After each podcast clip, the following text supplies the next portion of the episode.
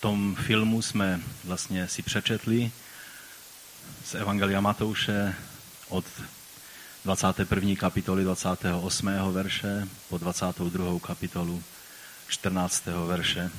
A já bych možná jenom zopakoval nebo tak nějak vypíchnul eh, možné, možná dvě nebo tři místa. Nejdříve to je z toho podobenství o dvou synech. A Ježíš se zeptal, který z těch dvou naplnil otcovu vůli. Tu otázku je dobré, je důležité, je životně důležité si položit. Pak bych přečetl 43. verš. Tady je napsáno, proto vám říkám, že Boží království vám bude vzato a bude dáno lidu, který ponese jeho ovoce. A pak ještě konec, závěr toho třetího podobenství, které jsme slyšeli a viděli. Když pak vešel král, aby se podíval na hosty, uviděl tam člověka, který nebyl oblečen do svatebního roucha. A řekl mu, příteli, jak si sem mohl vejít bez svatebního roucha? A on o ně měl. A král pak řekl služebníkům, svažte mu nohy a ruce a vyhoďte ho do té venkovní tmy. Tam bude pláč a skřípění zubů. A teď obzvlášť ten 14. verš, který je zároveň i dnešním naším titulem. Je totiž mnoho povolaných, ale málo vyvolených. Je mnoho povolaných, ale málo vyvolených. Také jsem zvažoval ještě, jestli, jestli by to téma nemohlo být, komu patří ta vinice. Vinice, která představuje Boží království. Komu patří ta vinice? Pane, my tě prosíme, aby si otevřel písmo před námi. A také, aby si otevřel naše srdce, abychom mohli přijmout tvé slovo, které je z jedné strany tak jednoduché, že ani devítileté dítě nezaváhá, může porozumět tvému evangeliu. A z druhé strany jsou tam věci a řekl si výroky, kterým se musíme přiznat, že na ně hledíme z bázní, ale nerozumíme jim pořádně. A tak tě prosíme, aby si otevřel své písmo, své živé slovo. Aby mohlo být pro nás varováním, poučením, povzbuzením a životem v nás. Pro tvoji slávu. Amen. Amen. Můžete se posadit? Asi mi dáte zapravdu, že ten dnešní text, který jsme četli z Matoušova Evangelia a jehož pochopení je takové, z jedné strany se zdá všechno jasné a z druhé strany je tam mnoho otázek, tak eh, že to je jako trošku takové minové pole, přes které máme projít, abychom se nezranili a prošli vítězně na druhý konec. Mně to tak připadá. Tyhle tři podobenství mluví všechny o stejných věcech, ale jsou tam věci, který musíme říct, kež bychom jim správně rozuměli. A tak jsem rád, že dnes mám dost času, protože, protože jsem byl vybídnut jedním z prvních lidí, který tady přišel dneska do KCčka a to byl Gerta. Gerta Zipcer. Vítáme tě ještě jednou mezi námi tady. A, a jsme rádi, že zas po nějaké době tady Gerta je a Gerta mi říkala, doufám, že budeš mluvit dlouho dneska. Tak uvažuji, jestli poslechnu Gertu nebo poslechnu vás. Eh, bude tak záležet na tom, jak se budete tvářit, tak vždycky, když budu chtít povzbuzení, tak se podívám na Gertu a když budu potřebovat brzdu, abych už končil, tak se podívám na někoho jiného z vás. Takže tak. Víte, už možná jste si všimli, jak jsme četli a jak jsem ještě i vypíchnul některé ty verše. To je úsek Evangelia Matouše, který začal už eh, tím uschlým fikovníkem a, a, a tím, jak Ježíš vstoupil do chrámu a vyhnal tam ty překupníky a mnohé takové ty věci, které skutečně třeba, abychom jim správně rozuměli. A dnes si uvědomujeme, že jsme četli texty, jejichž pochopení nebo naopak nepochopení je nejen důležité pro nás, abychom věděli, jak máme jednat, ale je, i když je to zvláštní, důležité i pro Židy, kteří žijí v zemi, kterou jim Bůh před tisíci let dal a ze které se je snaží všechny možné síly dnešního světa vystrnadit. To je takové zvláštní, že slova, ze kterých čerpáme naději a nadšení z toho, že jsme byli pozváni do Božího království, že kvůli tomu byly miliony lidí na tomto světě, kteří se museli třást strachy o svůj holý život. A to nám dokazuje, že ty texty nejsou vůbec jednoduché a kdo tvrdí, že jim stoprocentně rozumí, tak možná, možná by to měl mluvit z větší bázní. A proto nepřistupují k tomu dnes jako, že teď vám to všechno nalajnuju a je to všechno jasné, haleluja, amen, pojďme domů. Ale chci z bázní tak nějak se dotknout těch tří podobenství, abychom porozuměli tomu, co nám pán chce říct. Už minule jste si určitě všimli, při, že při trošce antisionismu nebo antijudaismu by šlo e, chápat ten uschlý fík jako konec národního judaismu Izraele. A taktéž nepochopení těchto míst, eh, jak jsem už řekl, Matoušova evangelia v minulosti způsobilo neuvěřitelné utrpení milionů Židů. Pan Ježíš v tom dnešním textu říká vůdcům tehdejšího Izraele ta tři podobenství, která jsme viděli, ve kterých jim a jeruzalémskému lidu dává velmi silné varování. Pan Ježíš přišel z Galileje se svými učedníky a triumfálně vstoupil do Jeruzaléma. Ale pak začal dělat věci a mluvit věci, které byly velice zaražející a zní i velice tvrdě. Ale víte, mě to fascinuje. Protože já mám rád, když někdo se mnou mluví na rovinu. Víte, jsou lidé, kteří raději budou chodit do sboru, kde každou neděli odcházejí ze sboru a říkají, to bylo tak povzbudivé dnes. Zase mi bylo ukázáno, že jsem jedinečný člověk a že Bůh na mě myslí a že mě obdarovává všemi dobrými věcmi. A ono je to pravda. Ale tak jako rodič dítěti nejenom ho e, ho klepe po ramení a, a říká si dobrý, jako ve třídě jsem rád, že, že v, tě, v tom sportu si úplně ten nejlepší, ale pak jsou i chvíle, kdy otec si musí vzít, vzít stranou svého syna a říct, tohle, co děláš, ti může zničit život. Tohle, co děláš, je nebezpečné. Neudělej už ani jeden krok touhle cestou, protože tě to pohltí a zničí a budeme pak plakat nad tím, co sklidíš ve svém životě. A toto dělá láska. Je to tak? A tak se vám ani nebudu omlouvat za to, že nás bratr Matouš tak nějak dost často dostává do situace, kdy musíme mluvit o věcech, které mnozí jiní kazatele tak nějak eh, obejdou a, a, a jdou po těch verších, které, které jsou povzbudivé a úžasné a, a těm veršům je lépe se vyhnout, ještě zvlášť, když jsou tady i verše, na základě kterých mnozí lidé jejich nepochopením se jali pro následování našich židovských bratří a sester. Mě fascinuje na tom ne to napomenutí, nikdo nemá rád napomenutí, ale mě fascinuje na tom to, že Ježíš tolika způsoby s těmi vedoucími tehdejšího Izraele mluvil, ukazoval jim, varoval je, napomínal podobenstvími, po dobrém i po zlém se jim snažil ukázat, že ten jejich postoj, který mají, přivádí katastrofu na tu generaci, ve které oni jsou vůdcové. A tak jsem přemýšlel nad tím, kolikrát my jako, jako vedoucí v božím lidu, anebo vedoucí e, skupinek, služby dětí, nebo jako otcové rodin, kolikrát jsme schopni přijímat varovné signály. Jeden z těch varovných signálů byl ten seminář v tu středu, kterou teď už není pořehnaní dítěte, tak vám to můžu říct trošku víc otevřeně kterou jste udělali velkou chybu, že jste tady nebyli.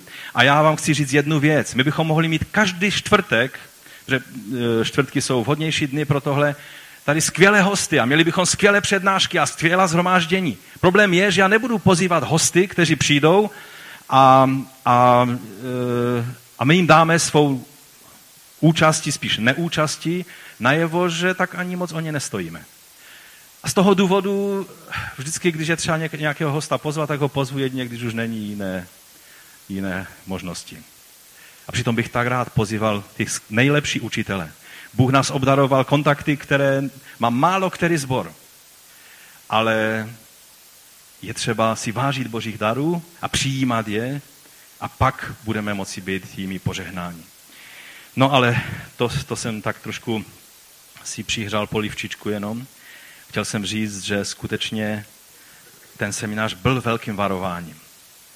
Církev je pod obrovským tlakem, aby se poddala ideologiím a filozofím tohoto světa a přijala nahlížení na rodinu, na, na roli muže, ženy a, a dětí a, a všechny možné, co to znamená manželství, tyhle věci, e, je obrovský tlak, abychom my jako církev se poddali duchu tohoto té doby. A není téměř týdne, abych nečetl zprávy od nějaké denominací, i v tomto týdnu se to stalo, kdy jedna z denominací, e, která je skvělá, udělala obrovské boží dílo za, za, za ta desetiletí a staletí, která slouží Bohu, tak, e, tak přijali prostě tuhle filozofii a od nyní už budou oddávat lidi stejného pohlaví a, a žehnat vlastně hříchu, o kterém Bible mluví velice jasně, jak se na to máme dívat. To neznamená, že nemáme milovat ty, kteří zápasí s různými problémy, se svojí, se svojí identitou, se svojí sexuální orientací a tak dále. My máme milovat každého hřišníka. Nejenom ty hřišníky, kteří tak sympaticky vypadají a říkáme si, no fakt, ale je to hřích. Víš o tom, že je to hřích? a zasmějeme se, ha, ha, ha, protože to je tak zajímavé, když třeba někdo pomlouvá někoho, tak se nám to líbí, že to říká, a pak říkáme, no ale to je, to je hřích, to by si měl dát pozor, ha, ha, ha. Pak se díváme na homosexuála a nejraději bychom ho rovnýma nohama hodili do pekla. A před Bohem ti dva mají stejný problém, mají prostě hřích. Navíc, když homosexuál nepraktikuje ty své hříšné tendence, tak hřích nemá. Protože hřích je ten, který je praktikován. To, že s něčím zápasíš ve svém životě a stojíš před Bohem, to ještě neznamená, že jsi zřešil. Když se poddáme své staré hříšné přirozenosti, neumíráme své staré hříšné přirozenosti, tehdy pácháme hřích a potřebujeme činit pokání, abychom z toho vyšli. To jsem tak nějak neměl plánované, ale, ale patří to k tomu tématu. Víte, boží soud, který měl přijít na tu generaci a na město Jeruzalém v roce 70, neměl přijít bez Bohem podané ruky a milosti k pokání. Vlastně, když Ježíš mluvil ta slova, všechna ta podobenství, tak to bylo, aby ti lidé se zastavili a aby ve chvíli, kdy, kdy on bude vzkříšen, aby si mohli uvědomit, aha, tak to je to, co on všechno říkal a teď vidíme, že je to pravda. A ono se to tak stalo. Mnozí, jak víme, tak z knihy skutku, víme z knihy skutku, tuto milost využili. Po Petrově kázání o letnicích, kde Petr velmi zpříma poukázal na to, co oni svýma rukama a rukama pohanských římanů udělali, to je v jeho letničním kázání v druhé kapitole, říkal, slyšte má slova, Izraelité, Bůh vám dokázal, kdo je Ježíš Nazarecký, když skrze něj mezi vámi konal divy, zázraky a znamení, jak sami dobře víte. Když vám ho Bůh podle své jisté vůle a prozřetelnosti vydal, ukřižovali jste ho rukama bezbožníků. Bůh jej ale vzkřísil a zprostil utrpení smrti, protože nemohl zůstat v její moci. A pak celé to kázání, když Petr mluvil, tak na závěr, co oni udělali? Oni se ptali Petra, co mají dělat. Tam byli mnozí farize, farizeové, mnozí lidé, kteří se možná podíleli na tom rozhodnutí, které bylo učiněno ohledně Ježíše ale v 37. verši té druhé kapitoly skutku je napsáno, ta slova je zasáhla do srdce. A začali se Petra a ostatních apoštolů ptát, co máme dělat, bratři. Víte, to je to dobré, když dokážeme reflektovat své jednání, jako ten syn, který řekl ne, ne, ne, ale pak se spamatoval, činil pokání a správně se rozhodnul a ptal se, co mám teda dělat, bratři. A jaká byla Petrova odpověď? Čiňte pokání. Odpověděl Petr. A každý se nechte pokštít ve jménu Ježíše Krista, aby vám byly odpuštěny hříchy. I vy přijmete dar Ducha Svatého. I vy přijmete dar, který znamená aplikované království Boží. To, o čem Ježíš mluvil. Svět to nepřijal, ale vy to můžete přijmout. Vy můžete přijmout zaslíbení od Otce, zmocnění Ducha Svatého, což je Boží království ve vašem životě, ve vaší rodině, ve vaší domácnosti. Přijmete i vy Ducha Svatého, nebo to zaslíbení platí pro vás, vaše potomky, i pro všechny, kdo jsou daleko a kohokoliv povolá hospodin, náš Bůh. A pak dosvědčoval to ještě mnohými jinými slovy a vyzýval je, zachraňte se z toho zvráceného pokolení. Byla možnost se z té generace, na kterou měli přijít soudy boží, byla možnost se zachránit. Byla možnost nemít účast na těch všech věcech, které tahle eh, generace měla prožít. Tady v tom překladu je pokolení, ale tam je řecké slovo hogenea, což, což znamená nejčastěji generaci. To, to dané pokolení, tu generaci, která zrovna žije na zemi. Čili jednalo se o tu generaci izraelského národa, eh, která a hlavně jejich, jejich establishment, jejich vedoucí. Takže tou důležitou věcí, kterou musíme stále mít na mysli, je, že když čteme o tom, jak, jak ten konflikt mezi Ježíšem a farizeji a saduceji graduje, že to neznamená Ježíšův konflikt s Izraelem obecně, ale s touto hříšnou generací a obzvlášť s jeho tehdejším establishmentem. Ti vůdcové měli možnost rozhodnout, že Ježíše přijmou jako mesiáše a tím by ho přijal celý národ, anebo ho měli možnost odmítnout. A oni se rozhodli ho odmítnout.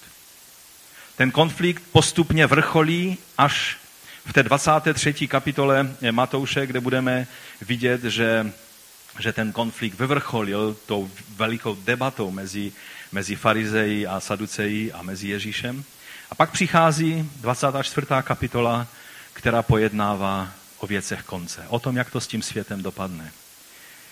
A tu kapitolu nelze pochopit, pokud v těch věcech budeme mít zmatek.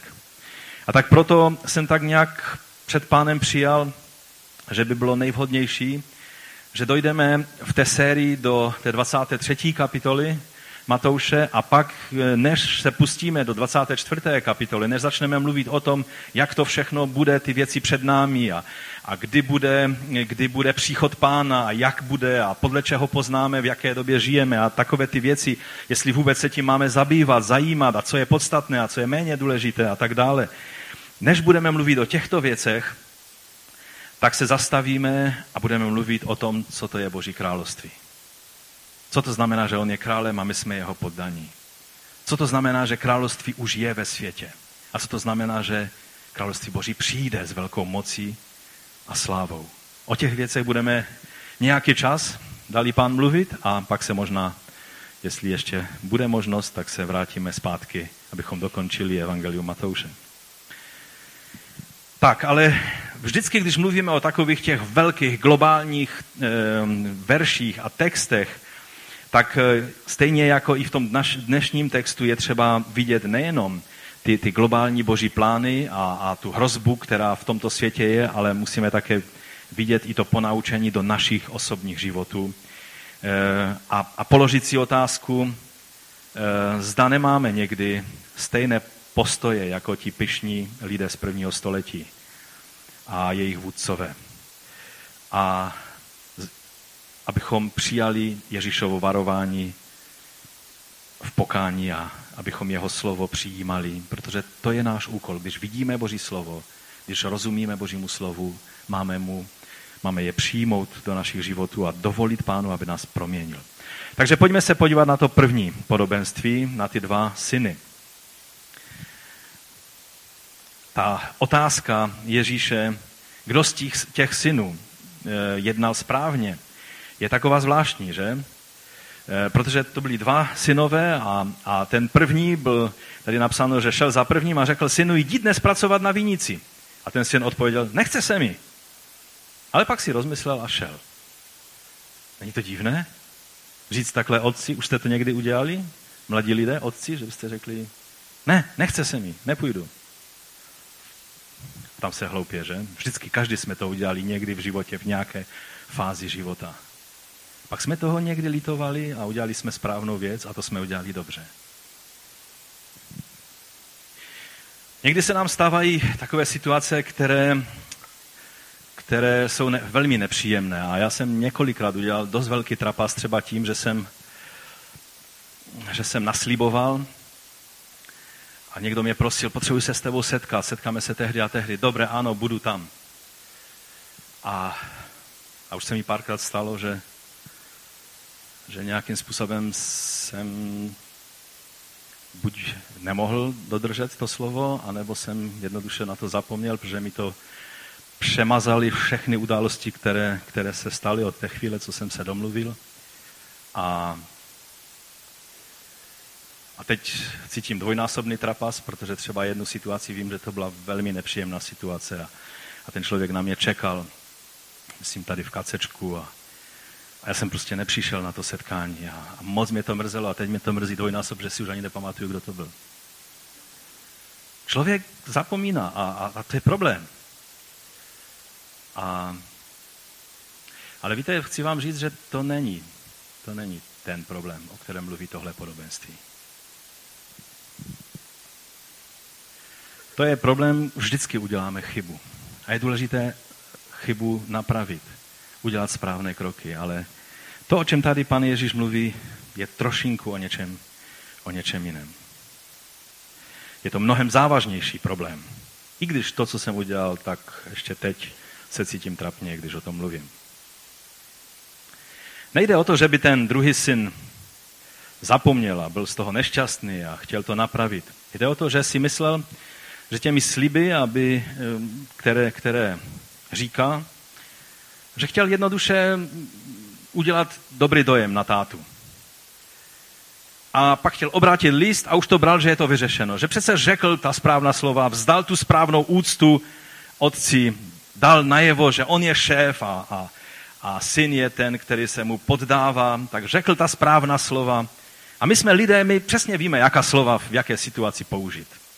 Obzvlášť, když už jste tak třetí generace, ve sboru jako já třeba, tak víte přesně, na kterou strunu zatáhnout, co udělá dojem, co neudělá a těm věcem je třeba umřít. Já jsem měl jedno takové období ve svém životě, kdy Bůh mi řekl, že z Jakuba třetí generace, který takzvaně umí v tom chodit, musí udělat Izraele první generace, který se střetnul s Bohem a sice pak vyšel z toho střetnutí kulhavy, ale věděl, co znamená setkat se s Bohem. A už to nebyl pak Jakub třetí generace, ale Izrael první generace. Toto Bůh chce udělat v životě některých z vás, jak jste tady dnes. Ale ten první syn, ten zase, jak jsem už řekl, se aspoň zpamatoval. A po počáteční zaváhání šel a udělal, co měl. A pan Ježíš položil jednoduchou otázku, který z těch dvou naplnil otcovou vůli. To znamená, kdo z nich vyšel vítězně z té situace. A oni řekli, no ten první. Víte, my někdy víme správné věci, ale nejednáme podle nich. Ježíš jim odpověděl, amen, říkám vám, že vyběrči daní a nevěstky jdou do Božího království před vámi. Šokující věta.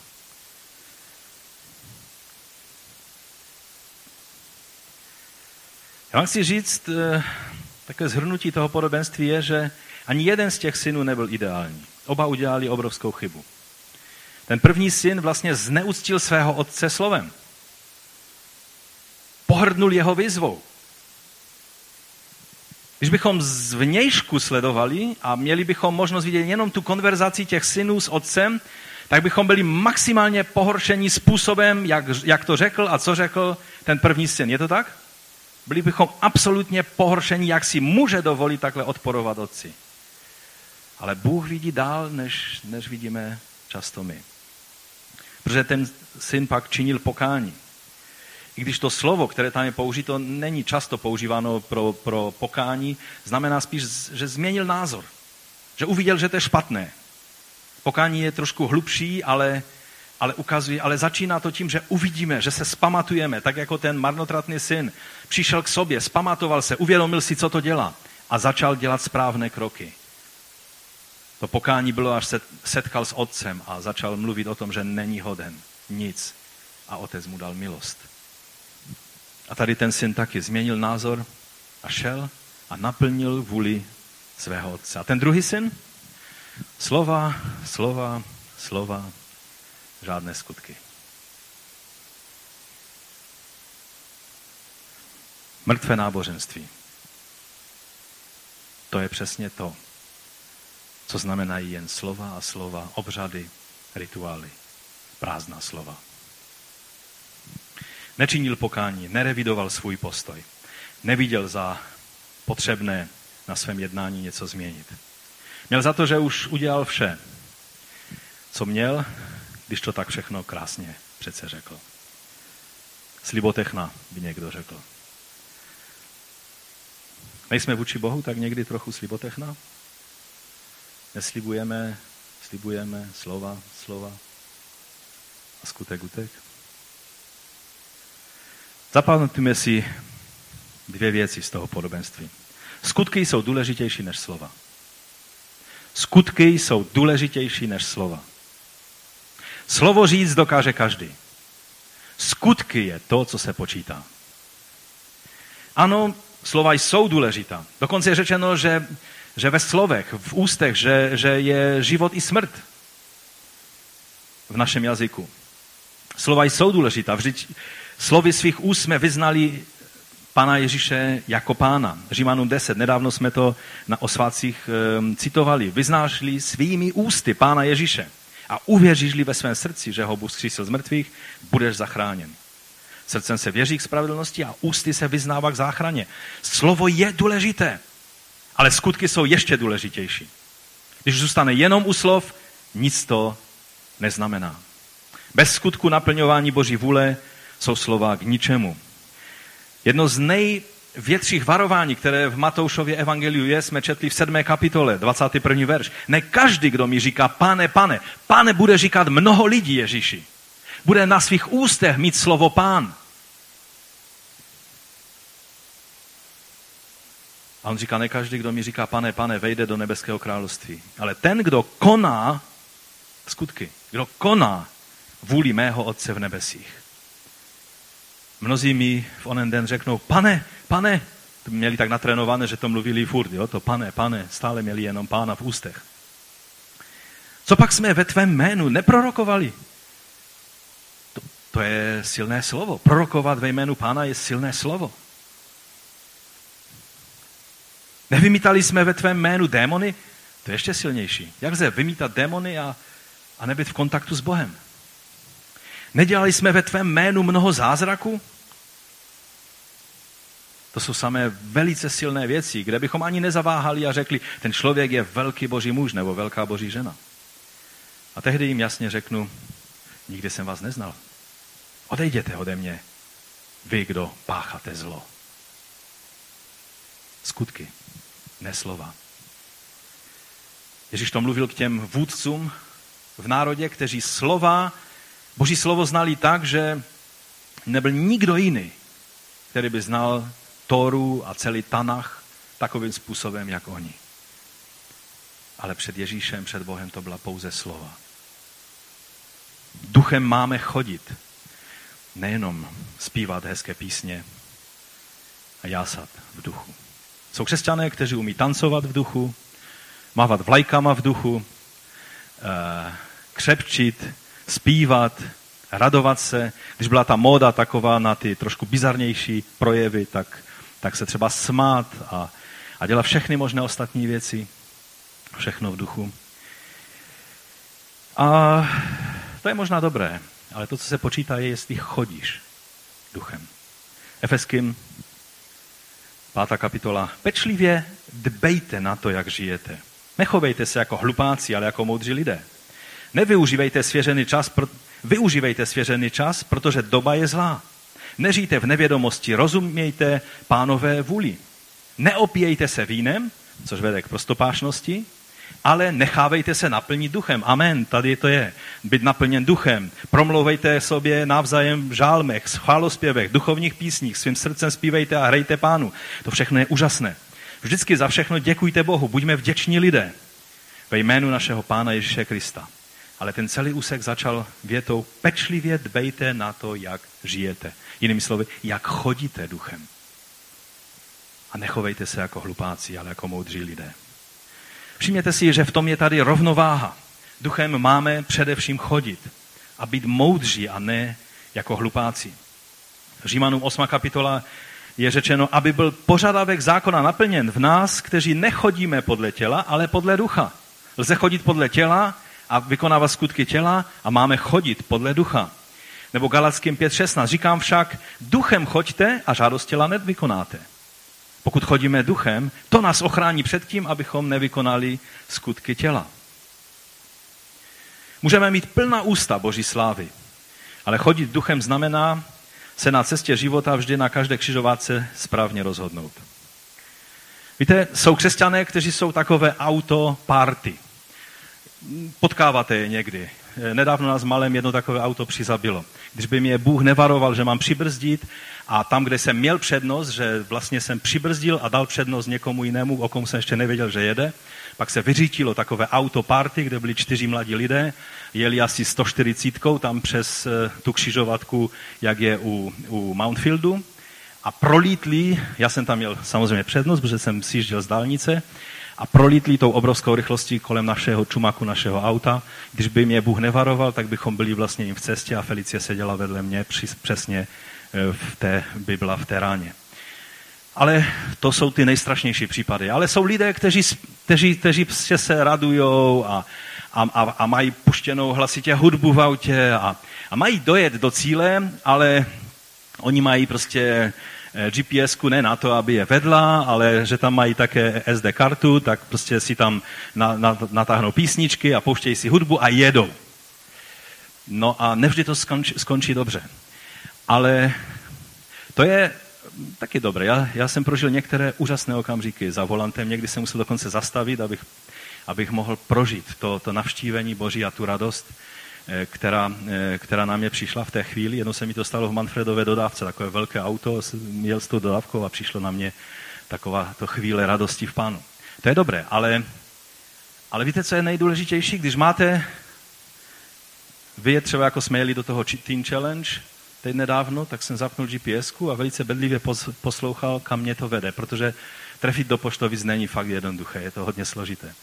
A, a tak chození nebo e, duchem je vlastně naslouchání té duchovní GPSce, když vám říká, a teď odbočte doprava, takže se na té křižovatce správně rozhodnete. A mě nezajímá, kolikrát se raduješ pánu, ale mě zajímá, když jdeš cestou života a přijdeš na křižovatku a ty se zastavíš a říkáš si, kam mám jít?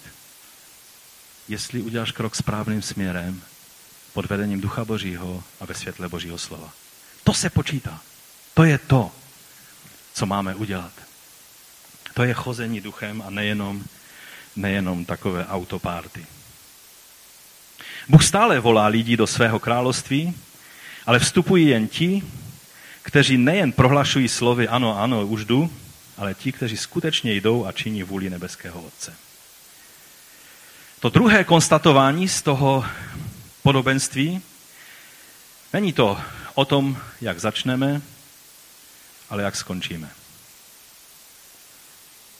To, oč skutečně jde, je, jestli dojdeme do cíle. To navazuje na to, co jsem teď před chvílí řekl. To není jen varování pro tehdejší izraelský establishment, je to varování i pro nás, jako jednotlivce, i jako celé tělo Kristovo. Víte, i v, i v tom obecném postoji církve, když Pavel mluvil o Izraeli a o církvi, tak v 11. kapitole Římanům říká, a tak se nad ty větve nepovyšuj. Ty větve, které byly vylomené pro nevěru a neposlušnost, a my jako ty divoké větve, které my jsme nebyli se semene Abrahamova z izraelského národa a byli jsme vštípeni z těch národů, z pohanských národů, jsme byli vštípeni do, do toho kmene a ty se na ty větve nepovyšuj. Chceš-li se povyšovat věc, že ty neneseš kořen, ale kořen tebe. Možná řekneš, ty větve byly vylomeny, abych já byl naroubován. Jsem důležitý. Dobře, byly vylomeny kvůli nevěře, ty však stojíš díky víře. Nebuď domyšlivý, ale boj se. Když Bůh neušetřil původní větve, tím spíše neušetří tebe. Uvědom si tedy laskavost i přísnost Boží k těm, kdo padli přísnost, ale k tobě Boží laskavost, pokud ovšem v této laskavosti zůstaneš. Jinak budeš vyťat i ty. To, říká, to už neříká ani Ježíš, to říká ten Pavel, který hlásal milost, kudyma chodil. Budeš vidět i ty. No a pak přišlo to Ježíšovo šokující konstatování, protože na tu otázku správně odpověděli i ti farizeové a saduceové, ale Ježíš jim řekl na závěr, amen, říkám vám, že vyběrčí daní a nevěstky jdou do Božího království před vámi. To je jako v Davidově situaci, kdy mu Nátan prorok dal hádanku o té ovečce, že? A on, David, velice správně rozhodnul, dokonce rozhodnul o trestu pro toho, který udělal takovýto špatný skutek. A Nátan prorok mu pak musel říct, víš, ale tak trošku se to, ne trošku, hodně se to týká tebe. Davide, ty jsi ten muž. Naštěstí David činil pokání. Rozdíl u těchto mužů je, že pokání nečinili, ale že začali přemýšlet, jak se Ježíše zbaví. On jim totiž řekl, že prostitutky nebo nevěstky a, a podvodníci, že vejdou do e, Božího království. A, a to byla obrovská, před nimi, a to byla obrovská urážka pro tyto lidi. A když jsem byl na tom 20. výročí e, Teen Challenge, tak, tak jsem znovu byl obrovským způsobem potěšen, že je to tak úžasné vidět ty lidi, kteří jsou vytrženi z těch nejhorších věcí nad kterými by už, už byly všechny hole, které šlo zlomit nad člověkem, byly zlomeny. A pak přišel Ježíš a vstoupil do života těch lidí a udělal z nich trofej pro Boží království.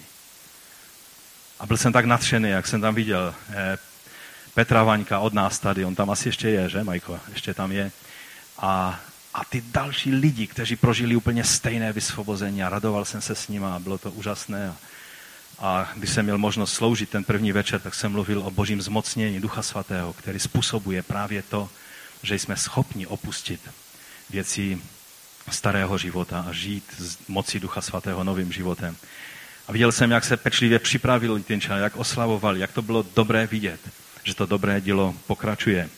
A to je přesně o tom, že ne ti lidé, kteří jsou namyšlení a pyšní a myslí si, že mají patent na duchovní věci, že jsou ti, kteří, ať Bůh chce nebo ne, se do toho nebe dostanou.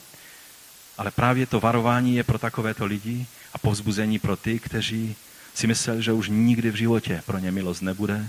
Bůh dává milost. Bůh dává milost i těm, kteří řekli, ne, ne, ne, já nepůjdu. Ale pak Duch Boží způsobí, že jdou a že napraví. A i když všichni ještě stále žijou tou starou zprávou, on řekl ne, on řekl ne, on řekl ne. Ale ve vašem životě už je ano, ano, ano. Už jste řekli ano a, a Bůh potvrdí to vaše ano. A je to úžasné, je to skvělé. Amen? Není nic nádhernějšího, než vidět člověka, který byl až po uši v problémech a je vytažen z toho prostředí a z toho bláta a z těch hříchů a je postaven na pevný základ v Kristu a může žít pro pána a přinášet ovoce ve svém životě. No ale pak přichází druhé podobenství o hospodáři a o zlých vinářích.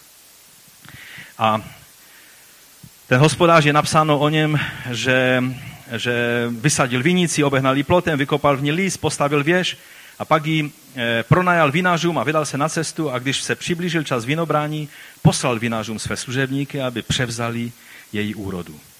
A vinaři se těch služebníků chopili a tam je napsáno, že stloukli, jiné zabili a ještě jiné ukamenovali a a ten pán místo, aby poslal armádu a, převalcoval je, tak poslal další služebníky, aby je znovu e, zkusil se s nima domluvit. A oni udělali přesně to tež, co těm prvním udělali těm druhým. Tady Ježíš naráží na, na pronásledování božích proroků za doby králů izraelských, za doby vlastně po celých dějinách. Začalo to Kainem a Abelem, kdy Abel měl, měl dobrý vztah s Bohem a Kain, a Kain mu to záviděl, tak si říkal, tak ani ty nebudeš mít ten vztah s Bohem a zabil Abela. A tím stejným způsobem, ten stejný princip fungoval a Ježíš to v tom podobenství velice jasně ukazuje. Že ti, ti, ti zlí vináři si, si přivlastnili, oni zapomněli, komu patří ta vinice a oni se tam chovali, jako by byli oni těmi vlastníky. A já vám chci říct, vždycky, když se člověk začne chovat jako majitel, jako ředitel země koule a majitel Božího království, Bůh vždycky bude muset se proti tomu postavit. Mnozí lidé zapomínají, že jsme jenom služebníky a myslí si, že můžeme určovat, jak to v tom Božím království bude chodit. A nakonec ten pán poslal svého syna a říkal si, snad jeho ušetří. A tady už Ježíš naráží na to, co udělali s ním, jako s Božím synem a Mesiášem. A oni si řekli, no o to víc ho zabijeme, protože, protože se zmocníme toho dědictví. Chopili se ho a vyvlekli z vinice ven a zabili. No a otázka Ježíše, co pan asi udělá s těmi zlými vináři, až přijde. No a oni zase měli správnou odpověď. No určitě je. Ty, ty zlosiny zahubí, vinici pronajme jiným vinářům, kteří budou odevzdávat ovoce včas sklidně, sklizně. A tady je velice důležité si položit tu otázku, kterou jsem před chvílí položil. Kdo je vlastníkem Boží vinice? Je to Bůh nebo ti vináři? Nesmíme na to zapomínat, že neexistuje tady hlava církve. Každý, kdo si říká otec tady na této zemi, a kdo si říká hlava církve na této zemi, a kdo si říká, že je zástupcem Kristovým na této zemi, tak je to troufalost, protože je jenom jedna hlava, je jenom jeden Kristus, je jenom jeden Mesiáš a my jsme jeho tělem. On je hlavou. On je ten, kdo je na trůně a my jsme jeho tělo.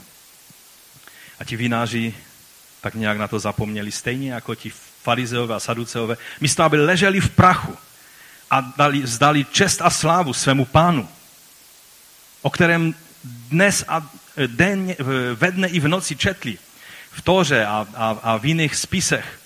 A, a dohadovali se o tom, jak nejlépe naplnit jeho zákon, jeho vůli, stělesnění tohoto zákona. Stalo mezi nimi. Ježíš stal mezi nimi jako ten, který je zákonem, jako ten, který je Boží přítomnosti, jako ten, který je Božím královstvím uprostřed nich. A oni mu pak později naplývali do tváře a ukřižovali ho. On je vlastníkem té Boží vinice. Boží vinice představuje Boží království. Je to Bůh, nejsou to ti vináři.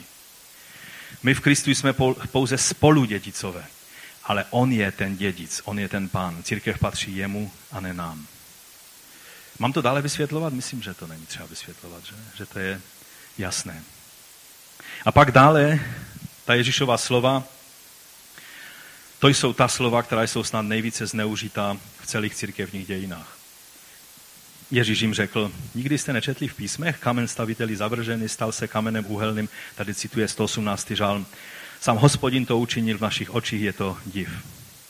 A pak říká, proto vám říkám, že Boží království vám bude vzato a bude dáno lidu, který ponese jeho ovoce. A kdo upadne na ten kámen, ten se roztříští a na koho ten kámen padne, toho rozdrtí.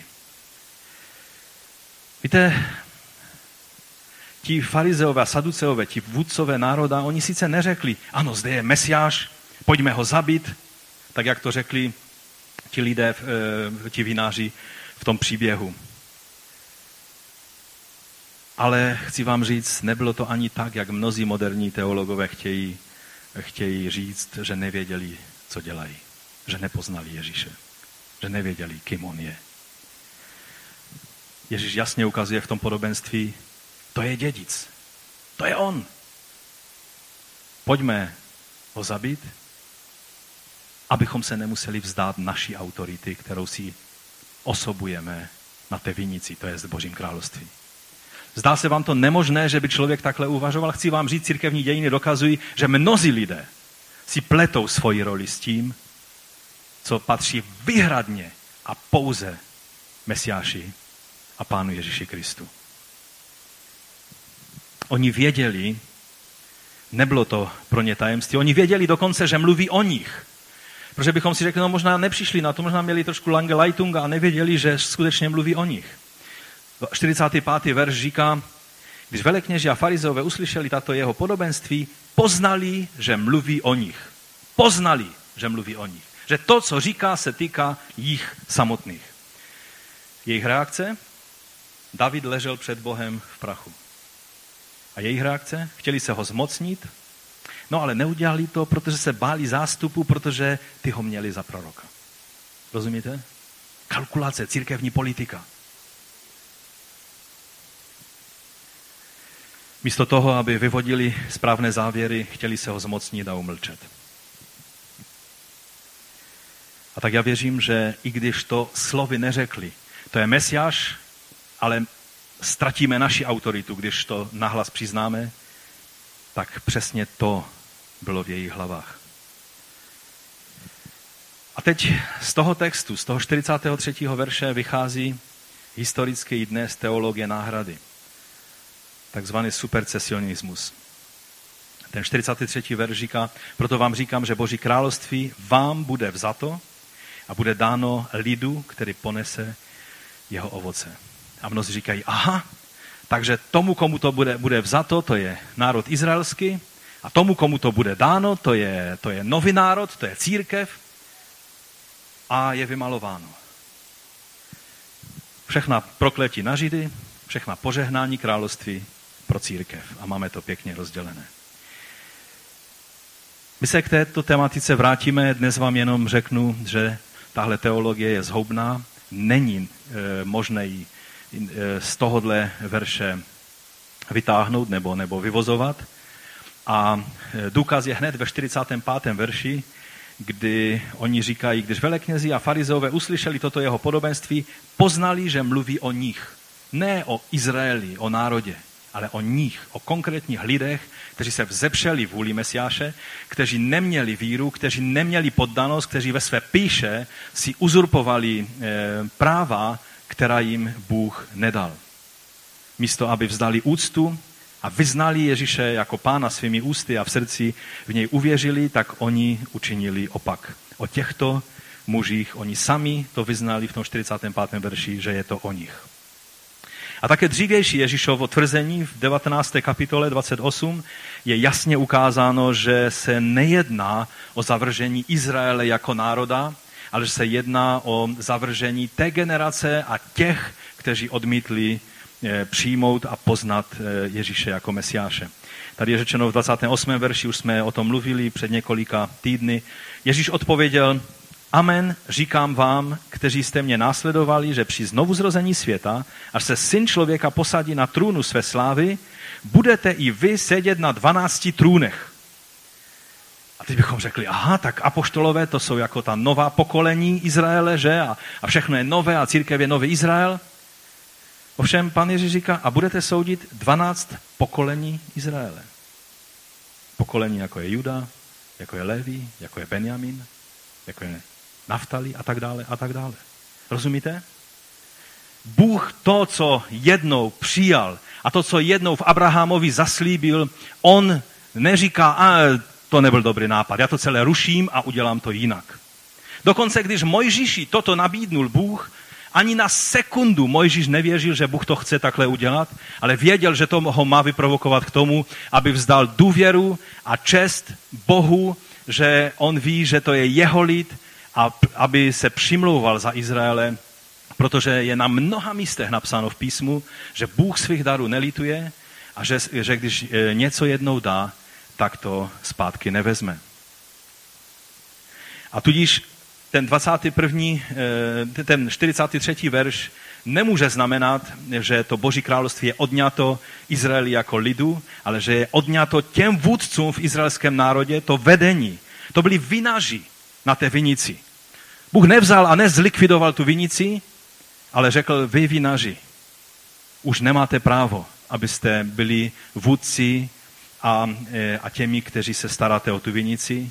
A apoštole byli povoláni a mnozí noví vůdcové byli povoláni, kteří měli vést izraelský národ a k němu měly být připojené mnohé, mnohé národy. I my jsme toho svědectví, že do Božího království jsou povoláni lidé z mnohých národů.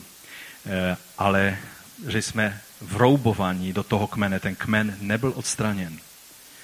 A to, že tenhle verš 43. je používán všelijakým způsobem proto, aby se dokazovalo, že Bůh už skoncoval s národním Izraelem. Kdysi to bylo, že, že byli lidé pronásledováni všude možně po národech, ale byli lidé, kteří, kteří tvrdili, třeba jako Spržen, eh, známý pastor z, z Anglie, který říkal, aby se Boží vůle mohla naplnit, musí přijít znovu eh, obnovení eh, národního Izraele, který musí začít existovat ve své zemi. V jeho čase to byly jenom, jenom teologické názory.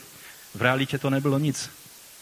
A teprve potom může přijít duchovní obnova Izraele a prohlédnutí, aby poznali svého Mesiáše.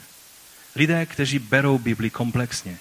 Ti, kteří se upnou na tenhle verš a protože mají ve své mysli eh, porušené myšlení, tak samozřejmě jim to jde na ruku a, a mají alespoň na koho se dívat a být a, a celé pogromy a celý antisemitismus těch dvou tisíci let dokazuje, že, že lze to vzít skutečně za, spat, za špatný konec.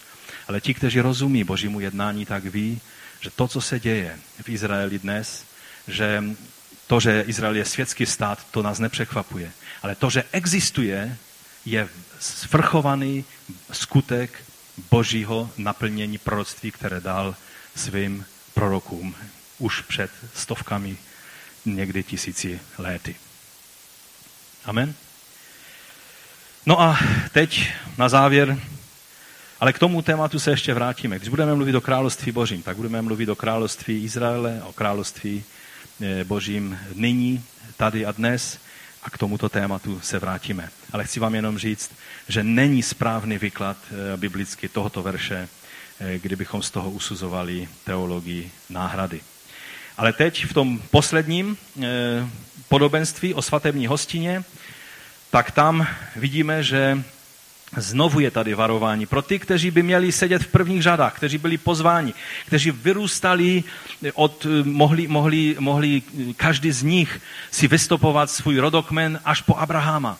Můžete to někdo z vás udělat? Nikdo z nás. Já jsem rád, že vím, že tak nějak do pátého kolena Eh, vím, kdo byl mým předkem a, a vím, kdo byl křesťan a kdo nebyl a jsem vděčný Bohu, že jsem třetí generací v tomhle sboru a že, že můj otec byl, eh, vyznával Ježíše Krista, můj děda vyznával Ježíše Krista a je to úžasné, je to... Tito lidé měli možnost dojít až ke svému dědečkovi Abrahamovi. Ale oni nechodili věrou Abrahamovou. A platí to, že je mnoho pozvaných, ale málo vybraných že je mnoho těch, kteří, kteří to pozvání přijali. A skrze to, že se narodili ve věřící rodině, nebo skrze to, že slyšeli poselství, nebo že jsou součástí národa, který, který dostal to dědictví eh, do rukou. Ale oni tím, tím pohrdli. A proto tak říká Pavel, ne každý, kdo je Izrael, je Izrael. Protože jenom ti, kteří věří, jsou Izrael. Jenom ti, kteří chodí vírou. V Izraeli taky byla Jezabel, v Izraeli taky byli lidé, kteří dělali e, službu ďáblu a ne službu Bohu. Ale je nám ukázáno, že Bůh je ten, který má moc e, dovést až do vítězného konce své dílo, ale že když jsme povoláni, musíme přijmout to povolání, připojit se k němu a svoji vírou vyznat, abychom mohli být vybráni, být vyvolení. A tak tady ti, kteří byli eh, pozváni, tak byli osloveni a tady je napsáno, že nechtěli přijít. A, a tady je napsáno, že oni nedbali na to pozvání, přišel, poslal další služebníky a zase to bylo jako s tou vinicí a šli a znovu pozývali ty pozvané a, a tady je napsáno, oni na to nedbali a odešli jeden na svůj statek a jiný za svým obchodem. Mnozí lidé ztratí království Boží jen kvůli břichu, kvůli svému obchodu, kvůli nějakým svým statkům a pozemským věcem. A pak dokonce to došlo až tak daleko, že se chopili jeho služebníků, těch, kteří je chtěli zastavit a říct jim, je čas, hostina je připravena, máte vstoupit na tuto hostinu. A oni tady je napsáno, že je styrali a zabili. A král se rozhněval a poslal vojska a ty vrahy zahubil a jejich město spálil. To je samozřejmě proroctví o městě Jeruzalému, kde stál boží chrám, kde sám pán vstoupil do svého chrámu a oni ho nepřijali, i když do svého vlastního přišel. A tady je napsáno, svatba je sice připravena, ale ti, kdo byli pozváni, nebyli hodní. To je oznámení toho, jak ti, kteří, kteří mají, eh, má být, má být přirozeným závěrem jejich života, že následují Boží vůli, jak se vzepřou a zavrhnou eh, toto své dědictví. A tak jsou do Božího království voláni lidé, o kterých se nám ani nezdalo. To, to co se mluvilo Teen Challenge, to se děje po celém světě.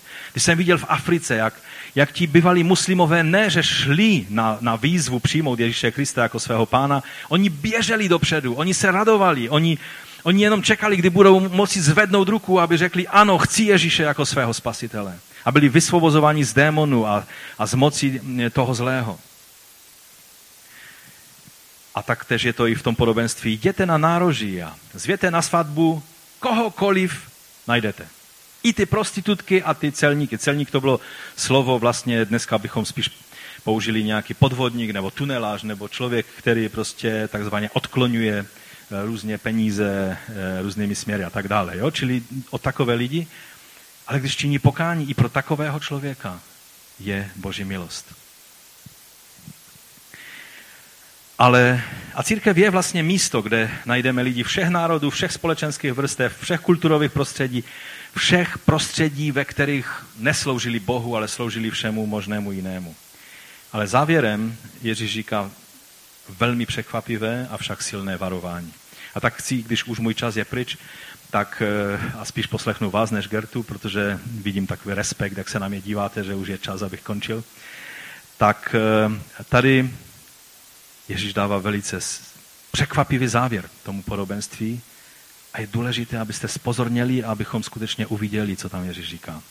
Když pak vešel král na tu hostinu, nejdříve nechal nabrat všechny lidi. Kdo jenom chtěl, tak mohl přijít na tu hostinu. Protože ti, kteří byli povoláni, eh, tak eh, nebyli vybráni, protože to odmítli.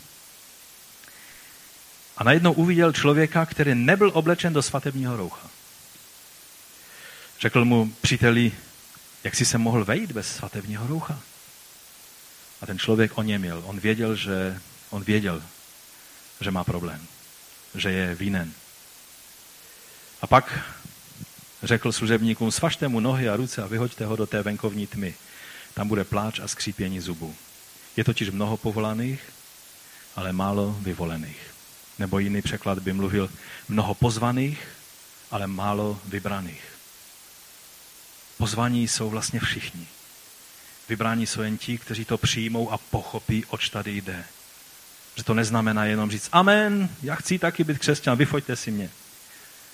Ale kdo říká, ano pane, buď mi milostivně hříšnému, podávám se ti, proměň můj život svojí moci. Osvoboď mě od těch věcí, které jsou z ďábla a, a z toho světa a z mé tělesnosti a nejsou z tebe. Mnozí jsou pozváni, ale někteří odmítnou přijít. To je první věc, kterou je třeba z toho slova si vzít na závěr. Dokonce i ti, kteří jsou narozeni jako synové království, ať jako potomci Abrahamovi podle těla, nebo jako děti věřících rodičů, přestože se rozhodnou odmítnout a někteří se dokonce stanou pronásledovali těch, kteří je zvou do Božího království. To je ta nejsmutnější situace, kdy z toho, kdo se narodil třeba ve věřící rodině, nebo jako potomek Abrahamu v národě, eh, v izraelském národě, svůj život vede tak, že nakonec se dostane na tu druhou stranu a pronásleduje ty, kteří jdou za Bohem. Sam Saul byl takový. Apoštol Pavel, díky Bohu, že činil pokání a že ho Bůh na té cestě zastavil. A to je naděje pro naše děti, kteří zatím možná jdou touhle špatnou cestou. Kež by Bůh dal milost každému jednomu z vás, kdo toto prožíváte, abyste mohli vidět takovéto zastavení u svých dětí, jako Bůh způsobil v životě Šaula, čili Pavla. Čili to první eh, varování je, že mnozí jsou pozváni, ale někteří odmítnou přijít. A Bůh bude respektovat toto odmítnutí, a, ale království nebude prázdné. Budou tam všichni možní lidé, kteří tam budou po tisících vstupovat, jak je ve zjevení napsáno ze všech národů, jazyků a pokolení, budou tam před jeho trůnem všichni a budou chválit beránka. Ale pak to je i druhá věc, že mnozí jsou pozváni a natřeně přijali toto pozvání, ale se odmítli podřídit normám Božího království.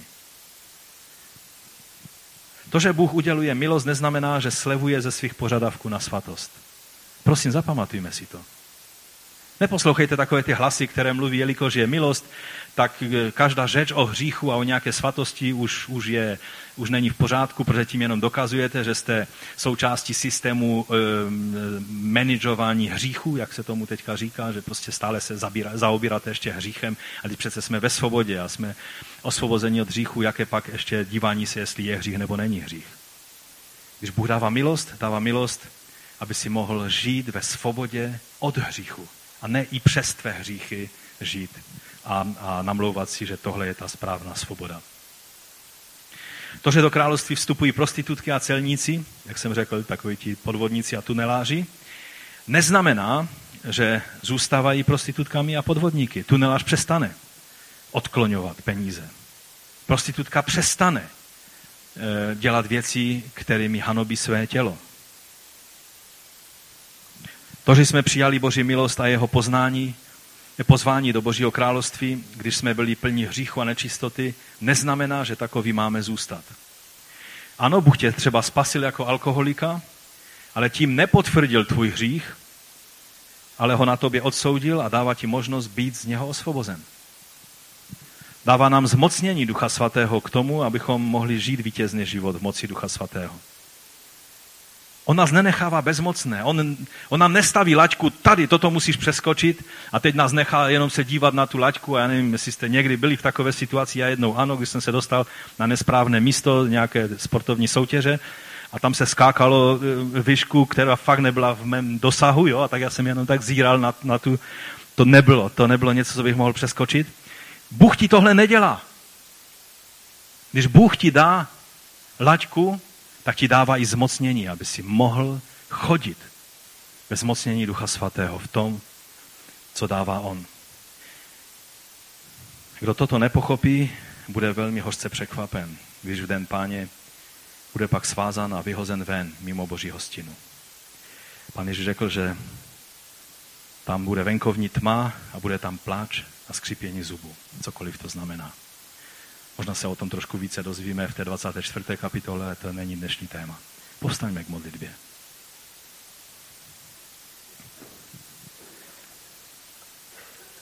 To varování, ano, je, bylo v tom prvním století pro tu generaci těch hříšných vůdců v izraelském lidu. Ale to varování je i pro každého jednoho z nás, tak jak řekl apoštol Pavel. Když ty stojíš, tak hleď, aby si taky nebyl tak nevěrný jako oni. Protože když on odstranil nebo odťal ty ratolesti, které tam pravoplatně mají být a narouboval tebe, neznamená, že když nebudeš chodit jeho cestami a nebudeš se řídit jeho vůli, že nemá moc tě taky vytnout. Kež by se to nikdy nikomu z nás nestalo. Kež bychom se tak, jak jsme tady dnes, se mohli sejít před Boží tváří v nebeském království když to království přijde k nám, anebo když nás předejdete někdo a odejdete do boží přítomnosti skrze smrt, protože smrt neznamená oddělení od pána, ale více přítomnosti pána. A ti, kteří zemřou dřív, než přijde mesiánské království, tak nás předejdou, ale jen o pár vteřin, když bude den vzkříšení. Nejdříve povstanou ti, kteří povstanou k životu e, v mesiánském království a my budeme proměněni, kteří budeme naživu. Jeho mocí. A také i celý tento svět bude proměněn. A budeme moci žít spolu s naším pánem od té chvíle už navždy. To bude ta velká hostina. Ta hostina v tom příběhu nám dneska spíše reprezentovala Boží království v současné situaci. Ta hostina Beránkova svatba, o které mluví e, písmo, to bude ta chvíle, kdy přijde pán a když si nás veme k sobě. A tak tě, pane, prosíme, abys nám pomohl, aby nikdo z nás, jak jsme tady na tomto místě, abychom nebyli ti, kteří mluví ano, ano, ale nedělají. Ale abychom byli spíše těmi, kteří sice někdy řekli hloupé a pošetilé věci. A někdy jsme odmítli tvoji vůli, ale tak nám dej milost, abychom mohli napravit v pokání ten svůj, tu svoji chybu a následovat tě. Pane, tak tě prosím, aby si uchránil každého jednoho z nás, ale i nás jako tvoji církev. Od každého stínu eh, takové té teologie, která, která se v píše staví na místo toho fyzického Izraele. A tak tě prosím i za ty bratry a sestry, kteří podepisují všelijaké bojkotující petice a všelijaká teologická prohlášení, která eh, vyjadřují, že, že eh, židovský národ už nemá žádný význam před tvojí tváří. Prosím tě, abys nám odpustil to, když, když v minulosti se naši předkové dopouštěli všelijakých eh, nerozumností v této věci. A prosím tě, dej nám milost, abychom viděli tvé království, ale taky, abychom v něm mohli chodit, aby moc tvého království se mohla projevovat v každém jednom z nás. Amen.